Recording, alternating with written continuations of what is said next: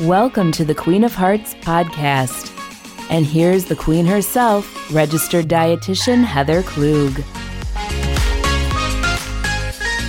Have you ever been out walking around and you suddenly smell cookies, but there's no bakery around? Yes. And then you notice a white cloud coming from a person nearby and you realize, oh, that's not cookies, it's a vape. Mm-hmm. If you have, it's no surprise. One in 20 Americans use some type of vaping device, and one in three users vape daily. So today, we're diving into why vaping is so popular and what impacts this has for the hearts of users. I'm Heather Klug. And I'm Bethany DeBrew Adams. And we're from the, the Karen Yontz Women's Cardiac Awareness Center. Let's get into the lowdown on vaping. Yeah, so this is a topic that we get asked about pretty frequently here at the center mm-hmm. because one of the largest heart disease risk factors is smoking. Fun fact, not really a fun fact, but mm, a fact a nonetheless. Fact. Nearly a third of deaths from heart disease are the result of smoking and secondhand smoke. Mm.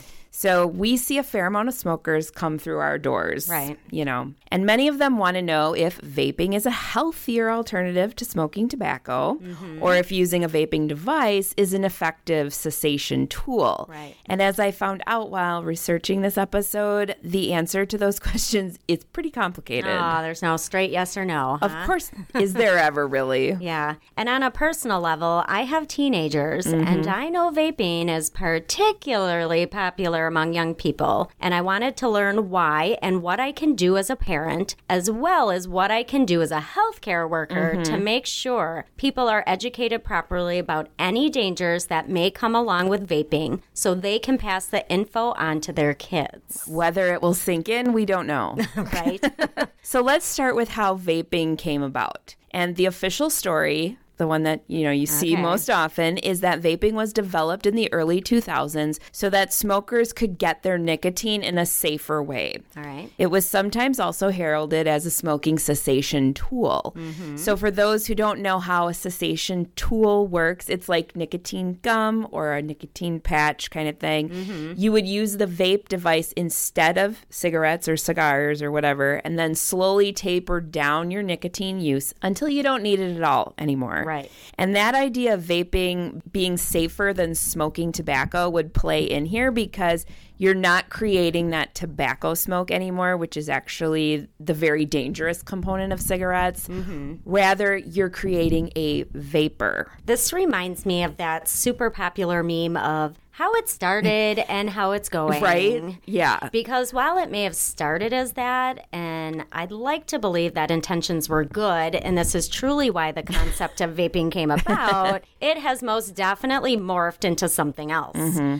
Going back to that statistic I mentioned at the start of the episode, one in 20 Americans vape. Which is quite a bit. Mm-hmm. But when you break it down by age, you see a bit of a disturbing trend developing. 20% of Americans aged 18 to 29 vape, compared with 16% of people ages 30 to 64, and fewer than 0.5%. So uh, half of 1%. Yeah. Right? So 0.5% of people age 65 and older. And you're probably saying to yourself, well, those people are all adults. They can vape if they choose. Right. Young people ages 15 to 17 are 16 times more likely to vape than people ages 25 to 34. And this statistic really scares me, Bethany. Okay. According to the CDC, in 2019, 10.5% of middle school students reported using vaping products in the last month. Wow. I have a middle schooler. Yes. I don't like hearing that kind of stuff. That yes. kind of scares me. I can understand because that is really scary. And I think it's important to point out, in light of why vaping was supposedly created,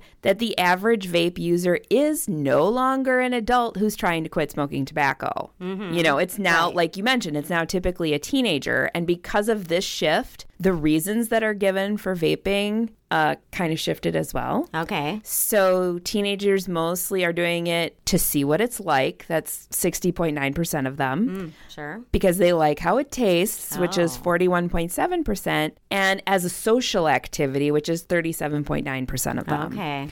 And there are about 6% of kids in this age group who say they vape because they are trying to quit smoking regular cigarettes, which is Wow. alarming in and of itself. Wow. Okay. So, since a large percentage of kids say they choose to vape because they like the taste, 84.7% of teens who vape use a flavored variety. Mm, that's not surprising. Right. I think we need to talk about what vaping actually is and why it can be as addictive, if not more so, than smoking your traditional tobacco products. Right. So, vaping devices, technically electronic nicotine delivery systems, Fancy. or they call them ENDS, are designed to simulate smoking cigarettes and cigars using aerosolized vapor instead of smoke. They use a heating element, usually a rechargeable battery operated base, that heats up vape liquid, which contains a combination of ingredients like propylene glycol, glycerin, nicotine, and flavorings. Doesn't sound like the most appetizing No. concoction. This then allows the user to inhale the vapor that is made. Now, even though those chemical names can sound a bit frightening, vapes actually contain fewer chemicals than tobacco cigarettes. And because of that, along with the fact that vapes don't create smoke, which causes many of the health problems when it comes to tobacco cigarettes, many companies have marketed vapes as safe alternatives to smoking. And that's where we have to say, hold up a minute. Right. The fact that vaping has only been around since about 2007 really comes into play here because, you know, it seems like 14 years is a long time and it would be enough time to pull together information about the harmful effects of vaping, both, you know, mm-hmm. both in the short term and the long term. But the fact is, the surface has barely been scratched when it comes to knowing the true health costs of vaping. But let's start with what we do know. And this flows right from what you were saying, Heather. And that's that while vaping appears to be less harmful than smoking cigarettes, it's by no means safe. Right. You know, tobacco cigarettes contain approximately 7,000 chemicals, which I didn't know, but yikes. Yeah. And while vape juice does contain fewer than that, we don't know what the chemicals actually are for most of them. We might know some basic similar ingredients, That's, but that sounds like food labels for a lot of processed foods. Mm. Natural flavoring. What is that? Exactly. Right? Well, remember back in late 2019, I realize a lot of life has happened since late 2019, early 2020. There was a rash of deaths from something called popcorn lung that was brought on from people vaping THC, and it was specifically black market Right. THC. Yep. Well, those products had been modified and they used vitamin E acetate as a thickener. Mm-hmm. And the CDC labeled this chemical as a quote, chemical of concern because it was found in every single lung fluid sample of the people they examined who suffered from this type of vape related lung injury, whether they passed away or not. Mm-hmm. And that's just the extreme example of danger from these products. Right. Vapes also contain large doses of nicotine, which is the addictive substance in cigarettes. Mm-hmm. In fact, it has been concluded that nicotine is as addictive as cocaine or heroin. Let me say that again.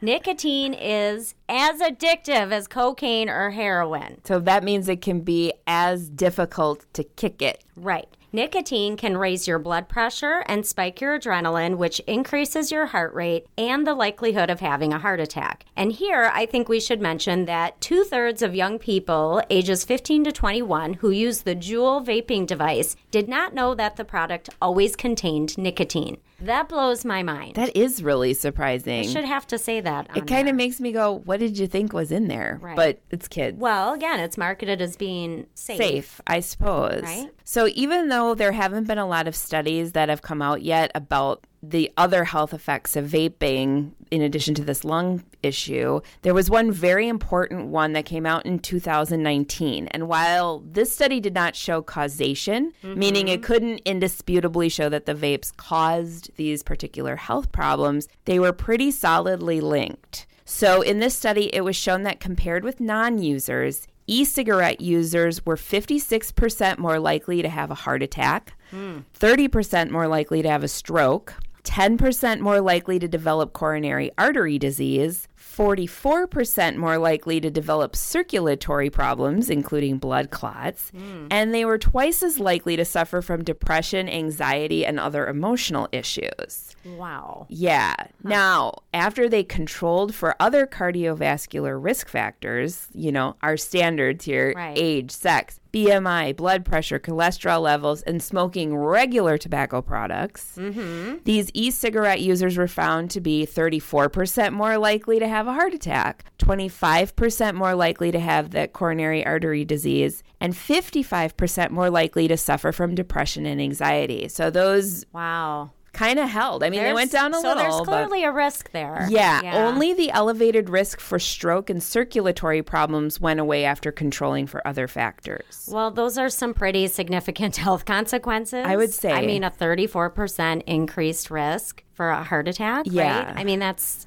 That's really big, actually. In addition to these, it has been shown that vaping can damage the lungs, as we mentioned earlier. Right. Can release free radicals into the body, which can promote cancer development, can weaken your immune system, and, and this one is important for young people, Mm-hmm. can delay brain development. Yes, And we don't even know what the consequences of vaping for decades will mean yet. right. So I'd like to discuss young people and vaping. As we've already mentioned, it's very popular among preteens and young adults. Mm-hmm. Youth e cigarette use rose by 1,800% from 2011 to 2019. Yeah. That is not a typo. That I was just going to say the same thing. 1,800%. Right. That's a crazy high number. Yeah. Now, I'm going to modify that a little bit. Interestingly enough, vaping among teens dropped sharply in 2020 and again in 2021, according to the National Youth Tobacco Survey. And, you know, before we all get too excited about this, it means that there's still over 2 million teens and young adults who do vape,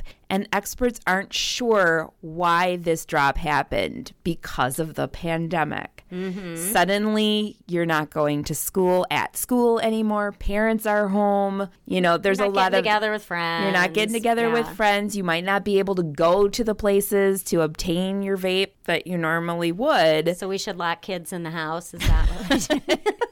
Well, they were still they were still doing it, just less of it. But Okay, you know, it's one of those things that we don't know if this is going to hold, or now that you know people are getting vaccinated and are back out in the world, is it going to go back to what it used to be? right. And I don't know if you remember, Heather, but back in early 2020, the FDA banned flavored vape pods. Mm, I do remember that. With the exception of tobacco and menthol flavors, in an effort to curb youth vaping. Yep. Well, this new report found that while that ban worked to stop kids from using devices like Juul, which was the most popular vaping product, there was actually a loophole. Of course. There's always a loophole. There's always a loophole. Seems anyway. So, Juul uses a refillable cartridge based device. The regulations only apply to that type of device. Ah. So, they do not apply to what are known as disposable e cigarettes. Hmm. so, companies that manufacture those could keep making these fruit and candy and dessert flavored devices, which are the most popular flavors with young kids. Mm-hmm. And now these are the most popular type of vapes with youth. So Right. it did a complete flip flop. Mm-hmm. So yeah. Okay. Well, that seems like a pretty significant loophole. You think? Yeah, it doesn't make much sense to get rid of the problematic component in only one type of product, but Mm-hmm. then leave a whole other means of accessing it readily available. Right. And it sounds like we might have some hope that the teen vaping craze may be starting to die down, but we don't know if it's permanent yet or not. Exactly. You know, one thing I discovered while researching this episode is that this is a very controversial and tricky topic, not just with the health stuff, but for example, there's a whole faction of people who believe that vaping as a smoking cessation aid is not getting its due because people are focusing on the fact that so many kids vape. Mm-hmm. You know, and their argument is that that's tamping down the ability for adults to get vapes as a smoking cessation tool. But in another interesting twist here, mm-hmm. it should be noted that vaping has never been approved by the FDA as a cessation tool. And a ah. recent study found that most people who intended to use e cigarettes to quit smoking ended up continuing smoking both. So Well. now they've added another Huh, thing that they smoke. Well, that defeats the purpose big time. think? Yeah. Right? And it's also been shown that over 30% of teens who start using e cigarettes begin smoking tobacco products within six months. Hmm. In fact, young people in the U.S. are four times more likely to try cigarettes and three times more likely to smoke regularly if they've already used vaping products. Seems like a gateway kind of Right. drug in a sense. And a recent CDC study found that 99% of all vaping products contain nicotine. 99%. Yep. That addictive substance, even those that claim to be nicotine free. Yeah. Huh. So you really, really have to pay attention. Yeah, and I want to mention that even though the federal government raised that age of purchase for tobacco products, including vapes, to 21, there are still places to purchase them online that are not necessarily diligent about making sure the purchaser is of age. I think we've all been teenagers and we've all known that if you wanted to procure something that you weren't supposed to have, there was always a way to get it. Right. Somebody, there would be a way to get it, and I'm, this is no different. Mm-hmm. So, what can we do about all of this? Lock up teenagers? well, yeah, Just Kidding. That seems to be a popular choice for you. You know, No, I'm not doing that to my kids. Don't call the authorities, everybody.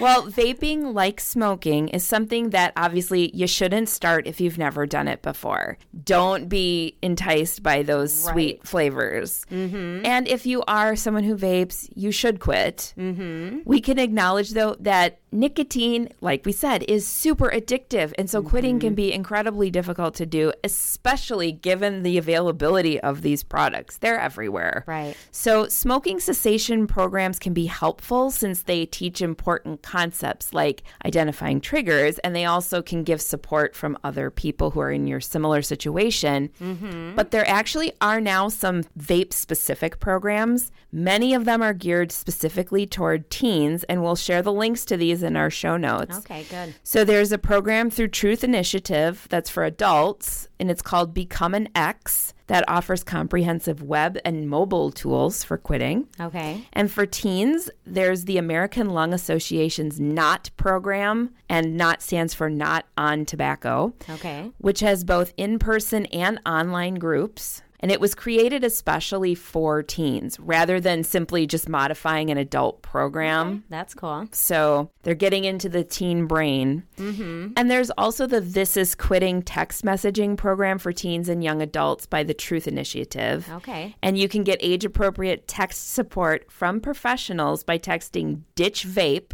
all one word, to 88709. Wow. Well, vaping is one of those issues that we will likely be talking about for a long time. As we peel the onion. Yes, but hopefully, like smoking, the more we talk and the more we learn, the fewer people will take part and maybe save themselves from a whole host of health problems in the future. Mm-hmm. Well, this was an interesting chat, Bethany. Yeah. If you have thoughts on this topic and are listening on YouTube, drop us a comment. If you're listening to us on Spotify, Apple Podcasts, or another platform, be sure to give us a rating and subscribe so you never miss an episode. And make sure to share us with your friends and your loved ones. Thanksgiving's coming up. That's Mention the. Queen of Hearts podcast. There you go. Yes, yes, yes. Well, thanks for listening today, everyone. And as we always say, Be the ruler of your own heart.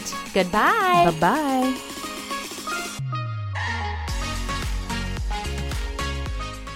Thank you for joining us on the Queen of Hearts podcast.